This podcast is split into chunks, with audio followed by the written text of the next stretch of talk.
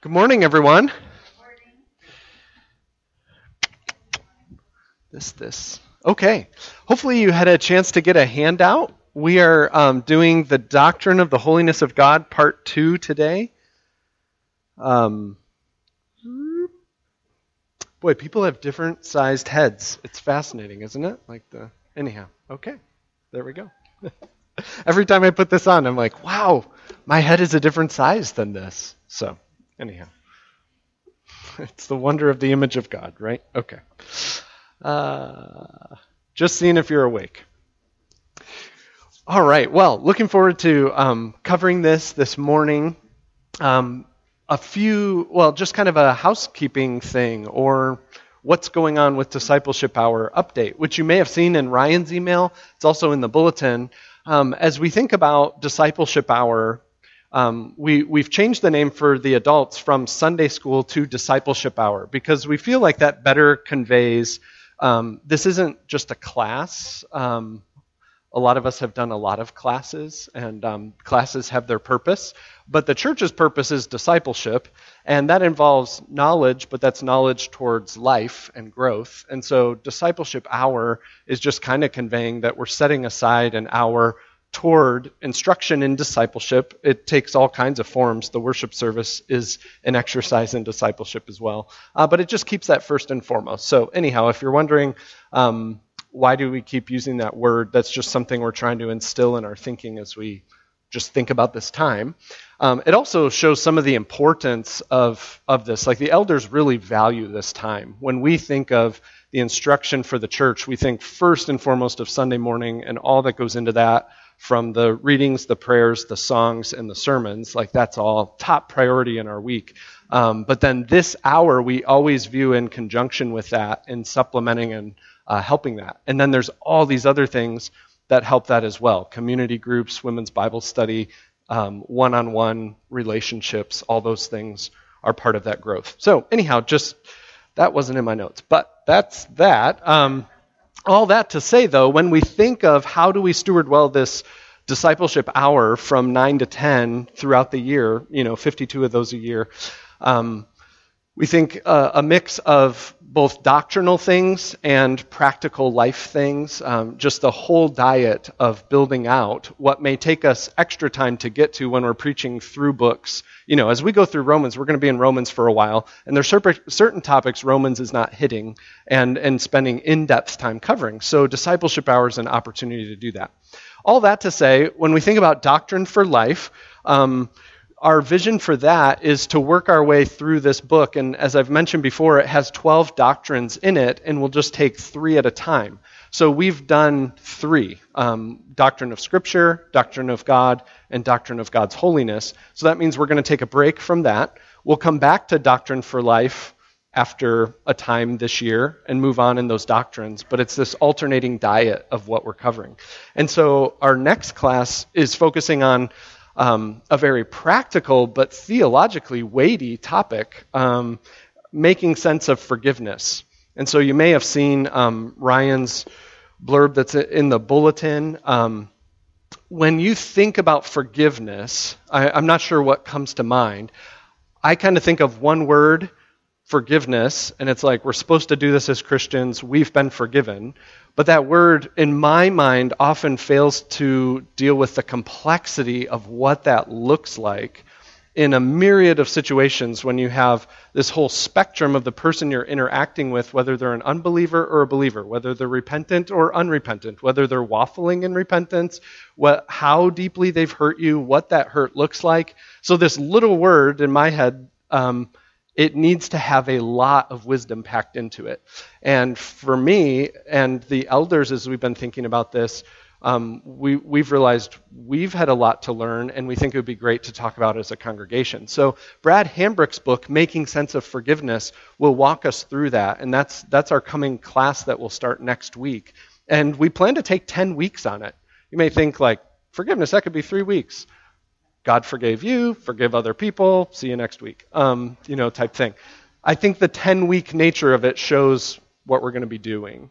And it's really great, too. Jim Neuheiser, who was the main preaching elder here before, he He taught many times on forgiveness. Many of us learned that from him, from preaching, from teaching, from basics class.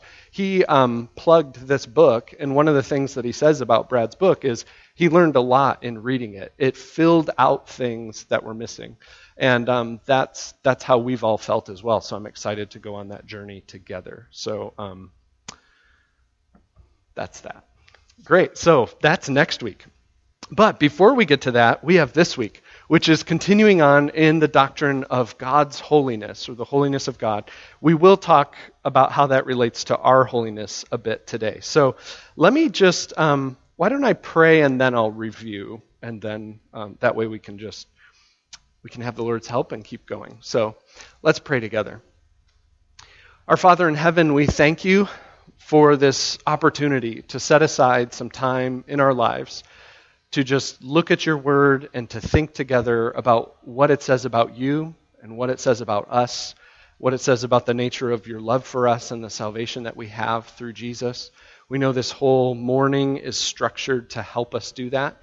We pray that you'd help us as we do that during discipleship hour, considering especially your holiness, this doctrine that on the one hand fills us with fear and trembling, and on the other hand, wonder and awe, and all those things work together perfectly through the salvation we have in the gospel. And so grow us in that. Increase our faith and understanding this morning, we pray in Jesus' name. Amen. So as we think about where we've been, I don't have anything on the other side, but there's no dent on this side, so I'm going to start there. Yeah, it's more holy, more pure. There we go.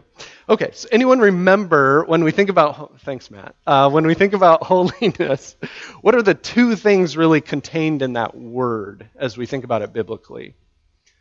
And it's from last week. It's the otherness of God, the creator-creature distinction that exists. Like that's kind of one of the first and foremost things that we consider. Other or beyond, just far above, and there's a great divide. But then also the other part of holiness is purity. So there's this otherness, transcendence.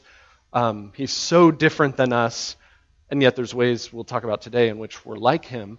But then also everything about God is perfectly pure. And that's purity from... So it's he doesn't engage in bad things, is the simple way to think about that. But the other part of God's holiness and purity is he fully engages all the time in what's good. It's not just a withdrawing from, it's a spilling over of goodness toward, which is just amazing.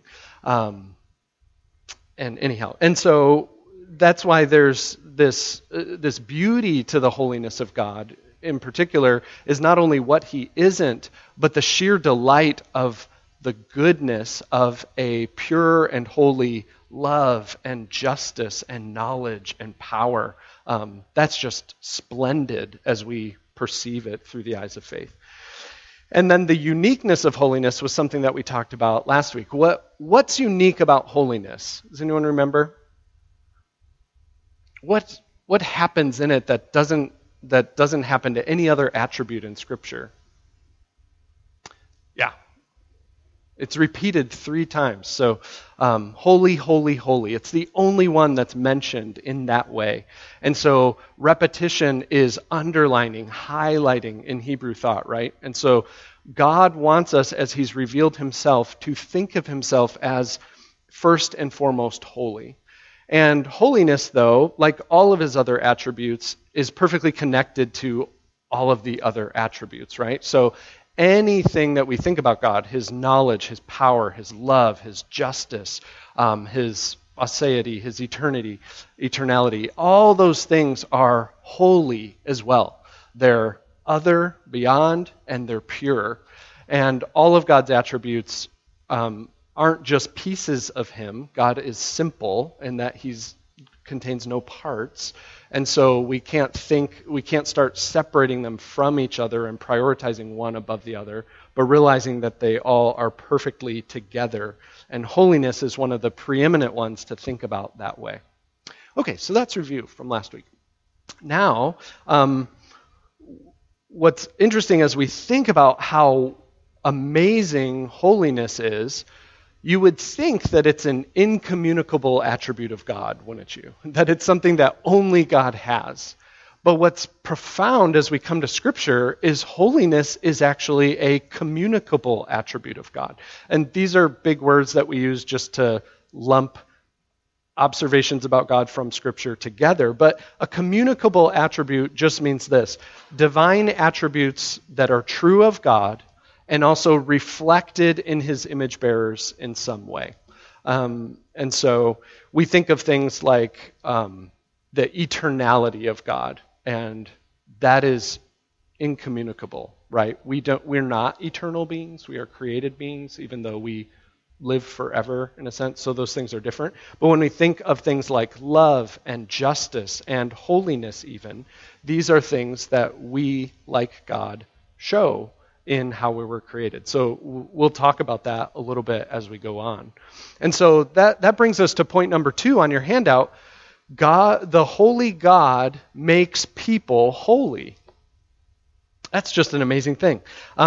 It can be surprising that something that's so uniquely God, as far as holiness being the chief thing, in many ways he wants us to know about him, that is something that we also share with him.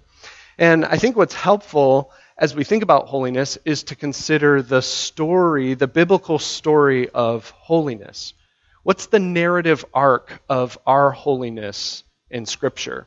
And so as soon as we say that, we can jump into these categories, right? If someone were to ask you, what's the storyline of the Bible, where would it start? And I'm not passing the microphone around because these are quick answers. When we say more than 3 words, then I'll pass it around. How's that sound? It's like Trinitarian mic passing. So if it's less than 3, it's okay. So we start with creation, right? And what's the next movement? Yeah, way later, there's the fall. No, not that far, is it? And then third, we move from the fall to this unfolding redemption, right? And then that takes us to consummation, right? There's different ways of saying these things. Does consummation have 2 M's? It seems like it does. Okay, great, thanks. It's the consummate form of spelling it. Okay. Boy, I need to dial it back. Sorry. Let's think about holiness and creation, right? We were created holy. Adam and Eve were holy in how they were created. As those created in God's image, they were created with creaturely holiness. And in a way that's different than the rest of creation because it's tied to the fact that they were the image of God. Herman Bavinck just says to be human is to be an image bearer of God, right? To be human is to be an image bearer, created in his likeness and originally righteous and holy. Okay, so we have to remember when we were created as God's image bearers to show his holiness in how we were and lived. Then fall, that holiness was lost in the fall, right? And this includes what we primarily think about it, ethical corruption, right? So when we think of God's holiness, we can think of his the separate part is his ontology, or well, anyhow, this is just going to take us on a tangent. Never mind. I'll just keep it to saying simple thing. In the fall, what was corrupted was ethically we started to do bad things, right? We did bad things, and we also failed to do good things. A twistedness ethically entered the picture. But there's also a positional change, right? There's a positional change that happens. And we see that in the narrative. Adam and Eve went from being people who were able to be where?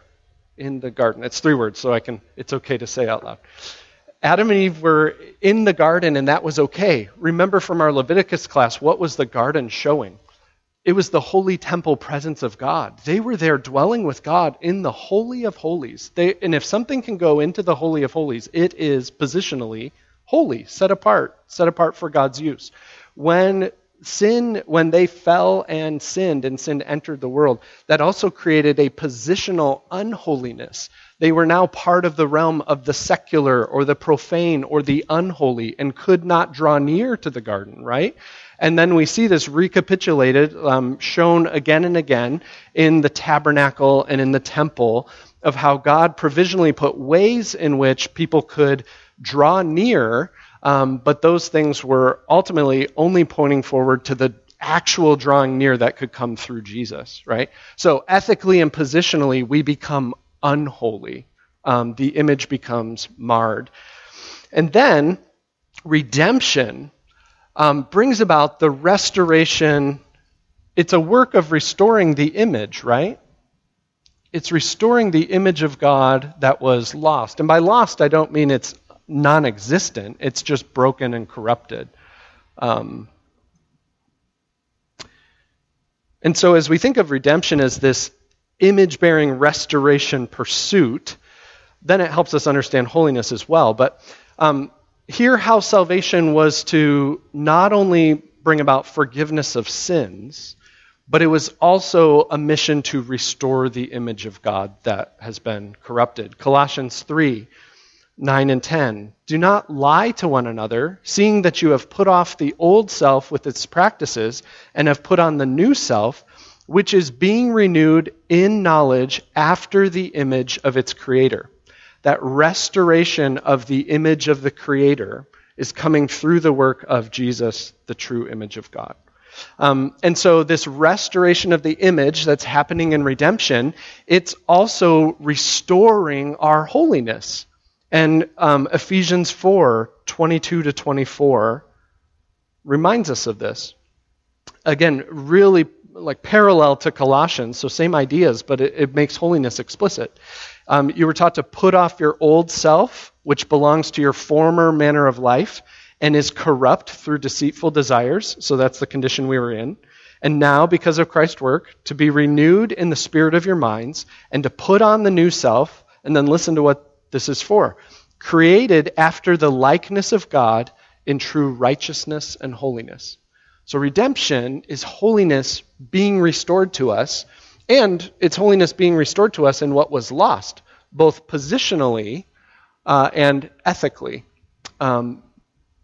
And we'll talk more about that, I guess, but just keep that in mind. And so redemption isn't just to save us from sin. Redemption is also, the goal of it is to make us holy, which is amazing, to make us reflect and be holy like God is holy, while still on this side of the creator-creature distinction. And so just hear these words that talk about the goal of this redemption and how holiness is a part of it. Ephesians 1:4, even as he chose us in him before the foundation of the world, that we should be holy and blameless before him. Election unto holiness and blamelessness. Colossians 1:22, he has now reconciled in his body of flesh by his death in order to present you holy and blameless and above reproach before him. That glorious bride of Christ restored is what God is at work doing. And so then, if we think of the bottom line of the story, that restoration of holiness doesn't happen completely this side of glory, does it? But it happens at the consummation. Holiness is then confirmed. It's regained, image restored, but then what's fascinating about the consummation is the confirmation. It can't be lost again. And that's a beautiful thing. That again, I know I keep saying this, but we'll also kind of talk about it in our next point. But the end of the story, right, is a holy God with his holy people in a holy place, new creation, forever. That's the goal. So it's this holy story, right? Does that make sense of the story of holiness? If I open up questions, I'll just say we're going to talk about that in a minute. So why don't I just do this subpoint, and then we'll open it for questions, right? Because the two are kind of weaving together. This part then is how we're made holy, right? So this is the story, but then how does this look in the life of the Christian? What are the stages of it? Holiness for God's people has a threefold aspect.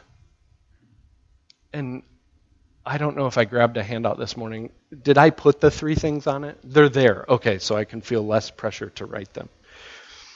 The first, we're positionally holy, right? And so we are made holy in Christ, and we are now set apart to God. And so what this really, I would say, is doing is it's dealing with the positional change that's happened in the fall, right? The beauty of God's redemptive story is everything that was lost gets regained and then confirmed. It's the end is better than the beginning, but nothing's really lost along the way, which is just amazing. So positionally holy, we are made holy in Christ. We're now set apart to God. Every believer is a saint, is a holy one. And that word's not an accident in Scripture. It's showing that the confirmation of all that Israel was to be is now, through being united to Christ by faith in Him, is now what our standing is. We are the holy ones of God. And that's because of the work of Christ.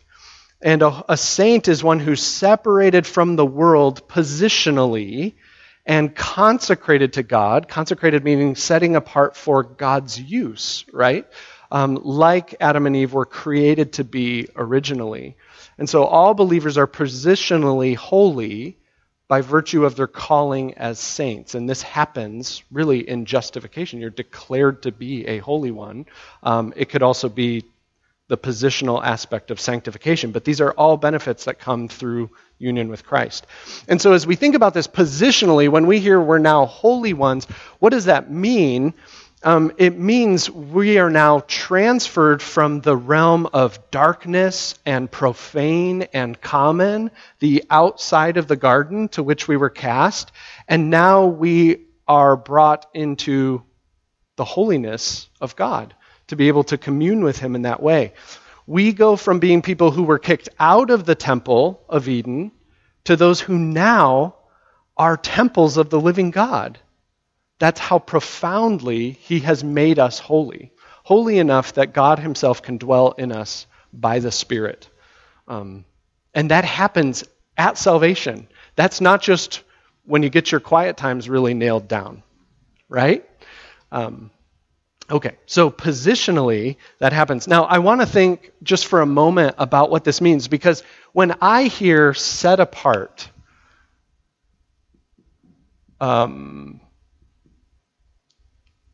I think of lots of Christian movements throughout history that withdraw from people. Anyone else think that way? You are set apart, and basically it means, well, here's what we need to realize. The Old Testament was showing holiness to the people of God in a typological way, in a way that was illustrating for them the profundity of unholiness and uncleanness and corruption of all that existed because of the fall. And so when we look at the Old Testament, when we see holiness and the holiness laws, what are they primarily, like what do we notice the most about them, especially the ceremonial parts of them? There are things like don't touch, don't eat, don't go, don't welcome, right? They're the stay, here are the boundaries. And so things like foods and fluids and conditions and people can make you unclean and can even make you unholy in various ways, depending how that particular law is working out. And so we sometimes may think that that which was made to teach is now what New Testament holiness looks like. It's not that that was untrue. It's just that something greater has come that frees us up to not be bound to interacting typologically or in these things that teach. And so as we come to the New Testament, the most striking difference, one theologian says, is the virtual eclipse of the purely ceremonial aspects of holiness. So the do not handle, do not taste, do not touch. We're not finding those in the New Testament anywhere near the way we found them in the Old Testament. And what now floods the page is this speaking of holiness as being able to be conformed to the very nature of God, which is just absolutely amazing. So ethical conduct comes to the fore, and separateness of don't touch and don't taste seems to fade off the page as the ceremonial law finds its fulfillment in Christ. And so this is what we see radically encountered in the life and ministry of Jesus, right?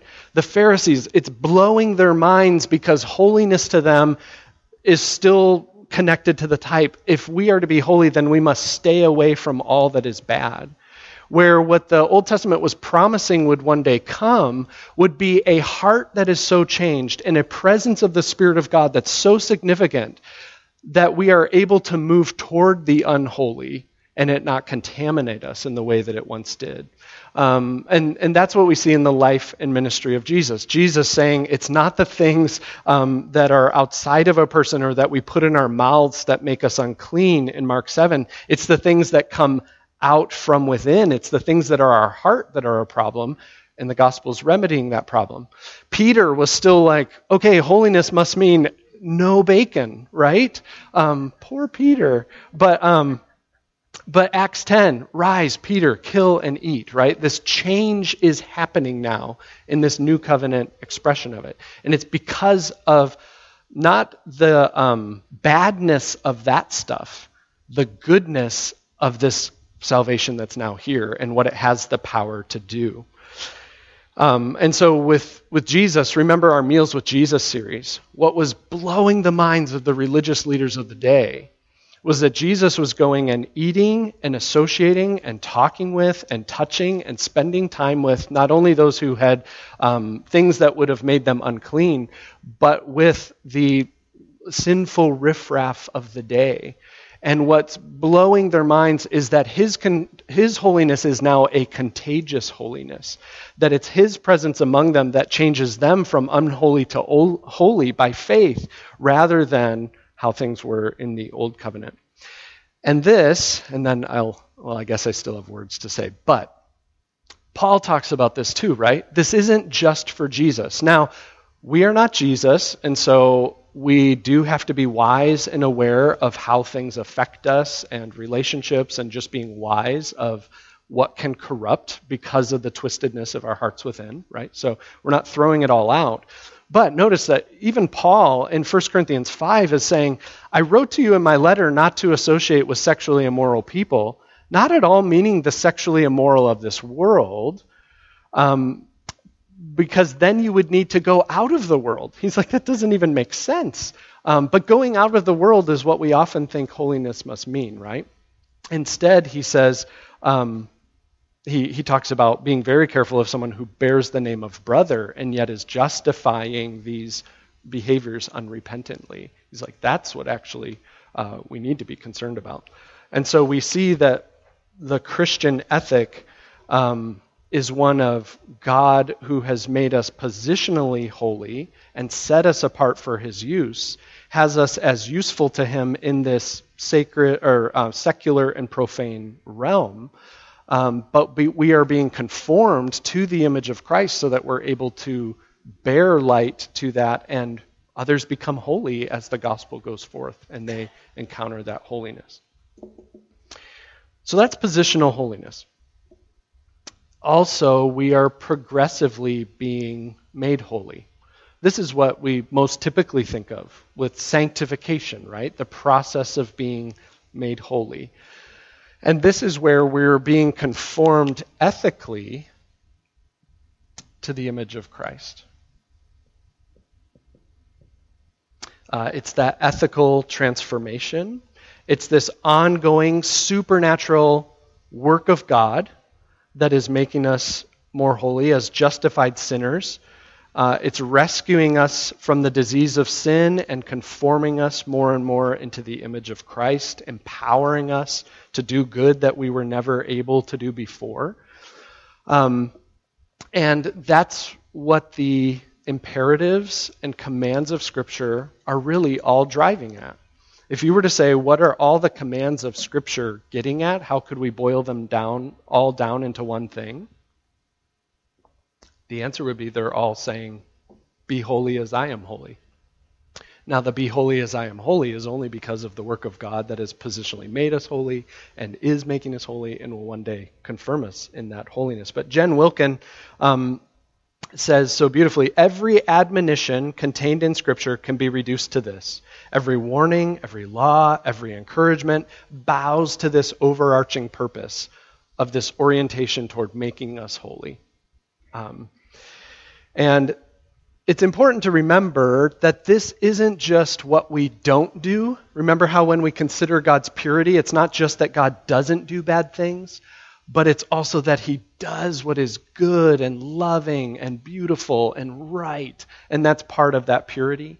As we think about being holy, it's not just don't do bad things. It's that God is so working in us that he's giving us a heart to more deeply love God and more deeply love neighbor, that we're able to act more and more holy toward them, like Jesus did. Anytime we wonder what holiness in this life looks like, we can just look at the life of Jesus, right? And then that leads us to perfect holiness. We could say consummate holiness. You could say it all kinds of ways, but perfect holiness is what is to come. This is what happens to us at glorification. This final phase of holiness is reached when Christ completes the process of salvation through his return, and when all his own will be like him, which is just amazing. Seeing him as he is, the perfect and glorious, holy Son of God. 1 John 3:2, beloved, we are God's children now, positionally, right? I mean, that's an amazing thing. It's real. And what we will be has not yet appeared. It's not yet fully seen, but we know that when he appears, the Lord Jesus, we shall be like him because we shall see him as he is. That's that perfect holiness. And then what's amazing about it, and so encouraging, I mean, first of all, just perfect holiness, it's like, wow, I'll take that any day. That sounds delightful. But then to think that it's confirmed holiness, never to fall again. When Adam and Eve were created, they were in unconfirmed creaturely holiness, right? They were able to sin. They were also able not to sin. But then, because of the fall, still able to sin, but now unable not to sin.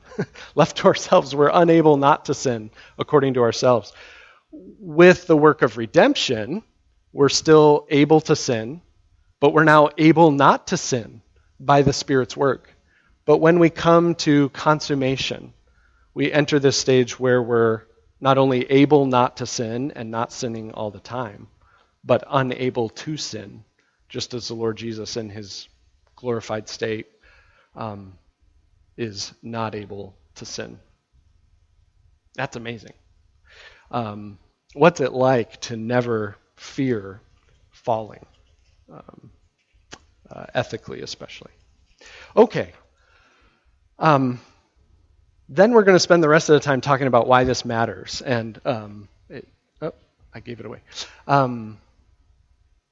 Any comments or questions in particular on these things as we think about holiness and how it relates to us and to God? Anything that's not clear or fills you with wonder and awe?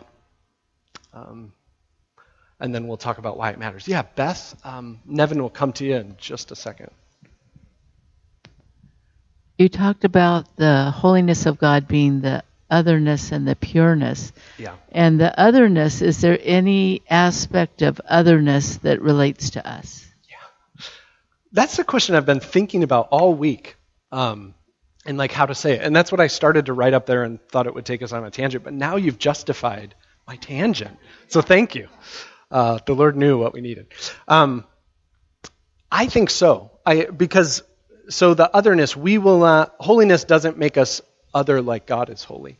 But I think it corresponds to this positional holiness that we have, that as we think of humanity in the context of all other creation as those bestowed with God's image, that image has us positionally set apart as holy in a way other things are not. So there's this otherness to us as image bearers.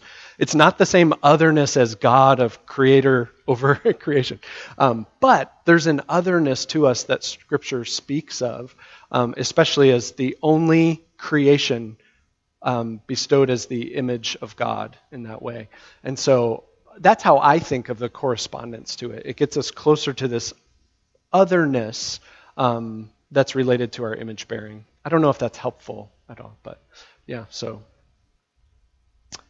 Anything else? Yeah, Mark?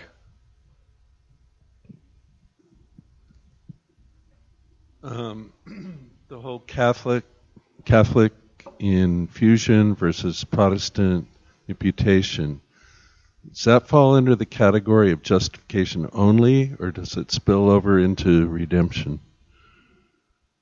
Wow. That's a great question. The wow is picturing the essay of response to it. Can you say that one more time? Well, infusion versus imputation. Yeah. I know it affects justification, the viewpoint of justification. Yeah. But does it affect the viewpoint of redemption as well? It affects in particular the understanding of salvation, sanctification. And so redemption's this bigger, broader term that includes justification and sanctification and this work of restoration. And so in Catholic understanding, the two become confused a bit in that our distinction of positional sanctification as being made holy, and anyhow, I'm not going to be able to do justice to that in this amount of time. Pardon? Redemption encompassing everything? Justification and sanctification, yes, for sure. Yes, sorry, I'm just not going to be able to handle it with enough nuance this morning, but I can point you in something that unpacks it greatly. But this is at the key of the Reformation and ongoing distinctions, is how does being made holy, what part of salvation does that apply to, and to what extent is that saving? And so it's a good question. Anyone else? All right, well, let's, great. Kevin has something.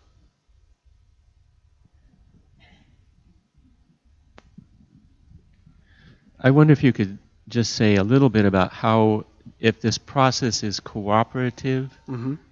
We know that it's a work of God in us, but to what extent is, what's our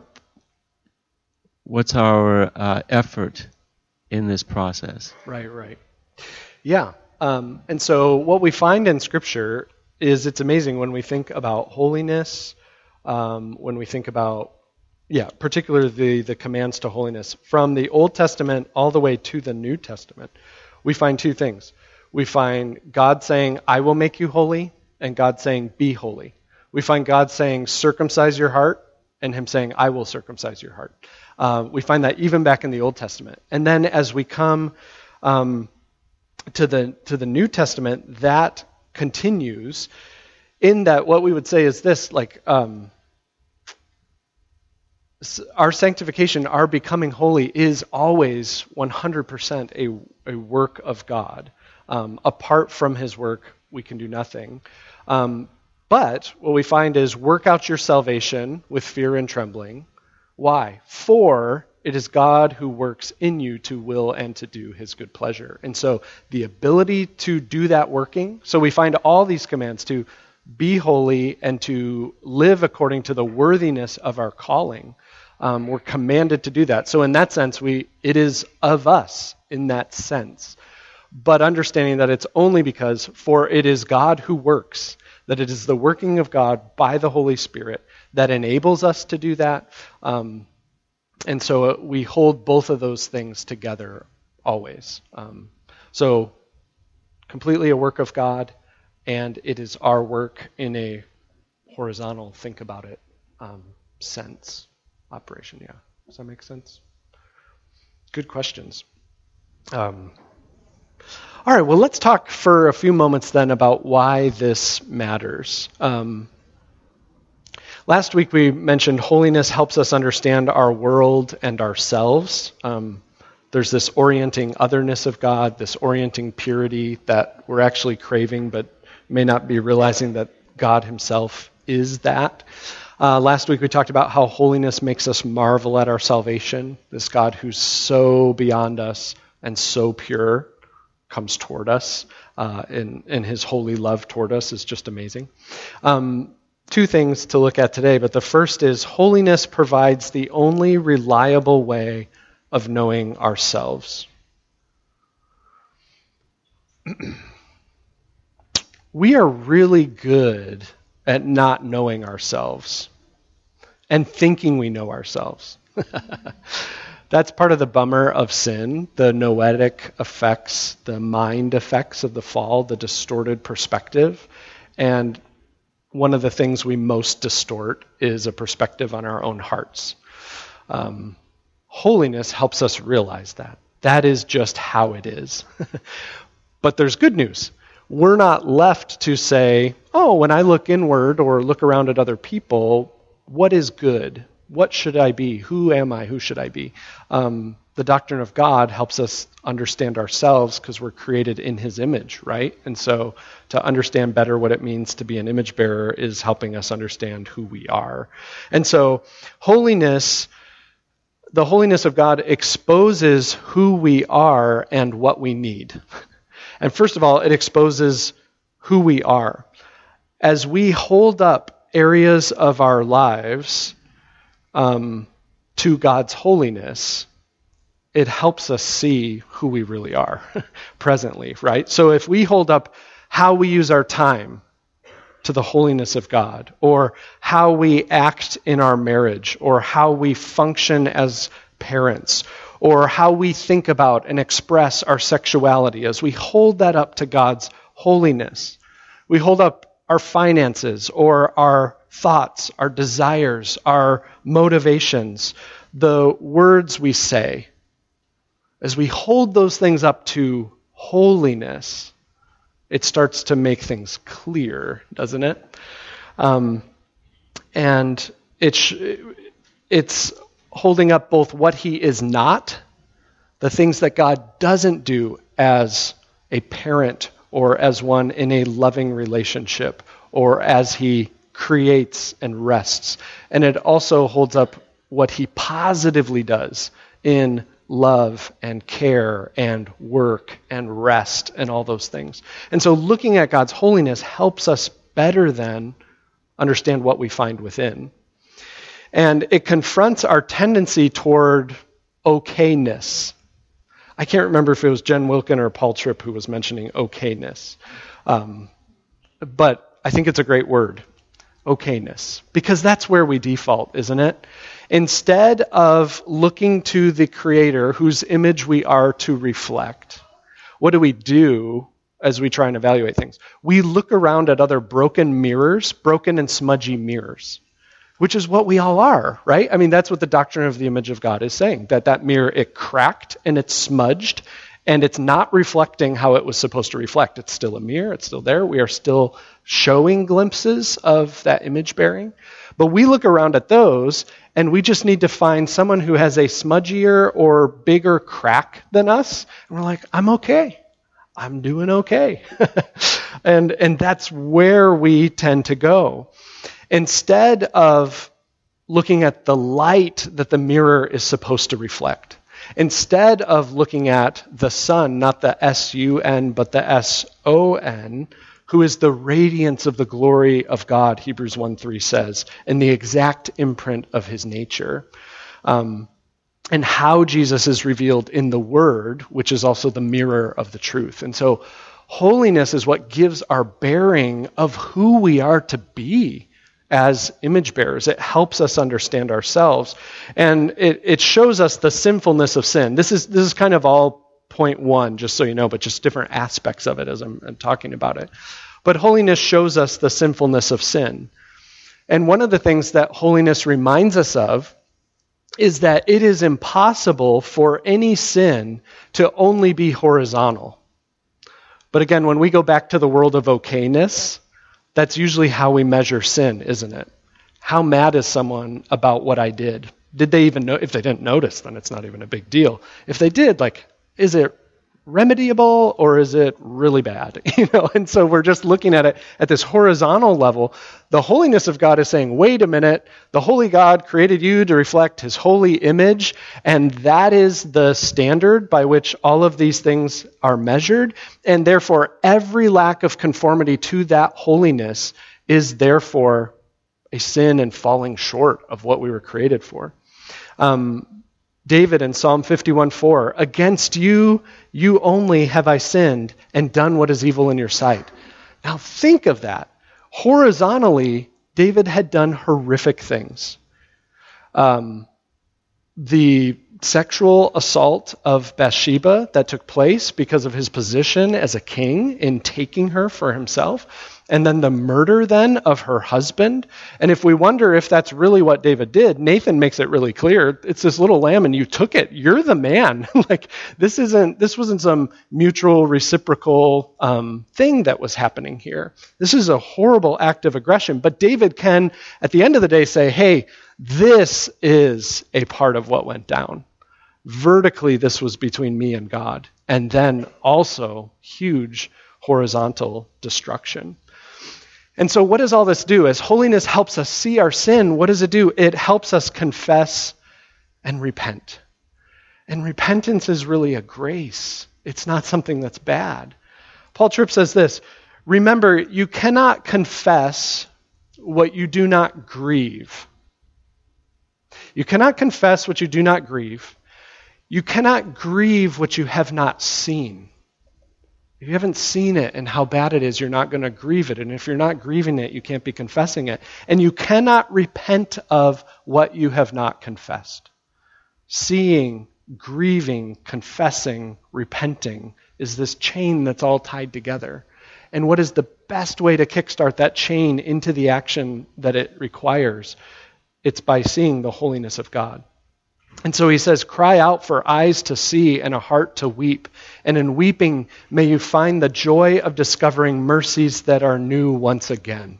You see, that's the grace of repentance is in it. It's God has always seen this lack of conformity. He's always seen this unholiness. And yet forgiveness and love and grace to continue are always there.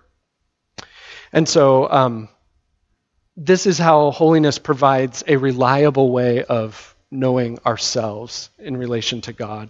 And therefore, holiness is really at the center of all we do. If you really just want to ask yourself, who am I to be in the world? Which Jen Wilkin says is a better question of what am I supposed to do? A lot of times we ask the question, what should I do? I think the Bible calls us to a question of who should we be? And the Bible answers that question by saying, holy like God. And then it says, the amazing thing is God is making you that. But this really leads us to point number two, because point number one can be pretty discouraging. Anyone here discouraged from that? It helps us see our sin. It helps us see, whoa, major chasm. It's not just comparing myself to you, which still, you know, anyhow.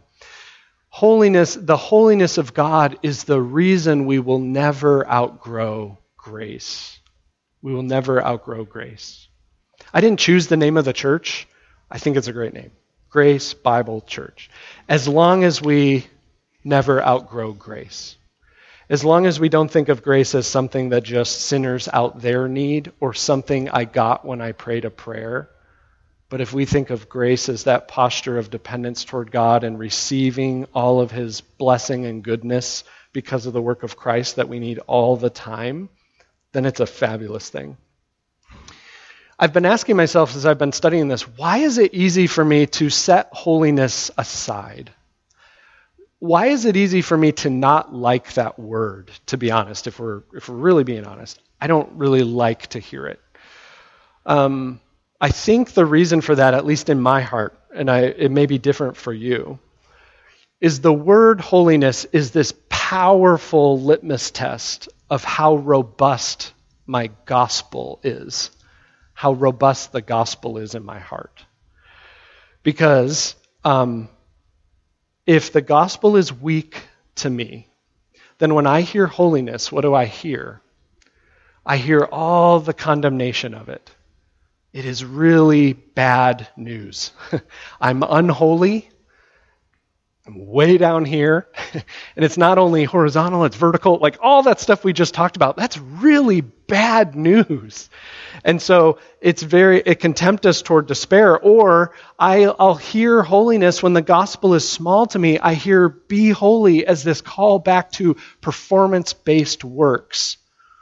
And I'll just come up with a small holy list, one that I can kind of attain. Don't say these things, don't watch these things. Like it's about this big compared to like the holiness of God. It's just a slice based on other cracked mirrors. So I can kind of feel okay at the end of the day. And maybe I'll start to feel proud because I'm keeping that little list pretty well. Be holy as I am holy. The holiness of God, the only way that can be something that we don't hate is if the gospel's big enough for us. And a lot of times it's not big enough. Because the only way that God can truly be as holy as he is, and truly love and fellowship with and save unholy creatures like me, is if he really loves me enough to do that he would send his son to make me holy. It's only if the work of the gospel is so great that could ever be something possible. And so what happens is it leads to a paradox, right? And many of you who've lived the Christian life for a while understand this. Growing in holiness often feels like increased unholiness, doesn't it? The longer we're a Christian, the more unholy we become aware of, more unholiness within that we become aware of, don't we? The closer you get to the Lord, the more aware of how unholy you are. It's because of deviation, right? Deviation is like, hey, you've got this point, and how far is this point from that? Like, how far are all these points from that point? If that point is not the average of a good human, but if that point is the holiness of God, then all of life is just like, oh, wow, that's a big derivation and deviation from that. And so it's part of experiencing that process. But the wonder of the gospel is Jesus paid for every deviation from the perfect holiness of God, all of it, not just the ways we did bad things, but also all those good things we didn't do as image bearers that we were created to do. And so growing in holiness is then, it's increased awareness of your unholiness, but it's also increased dependence.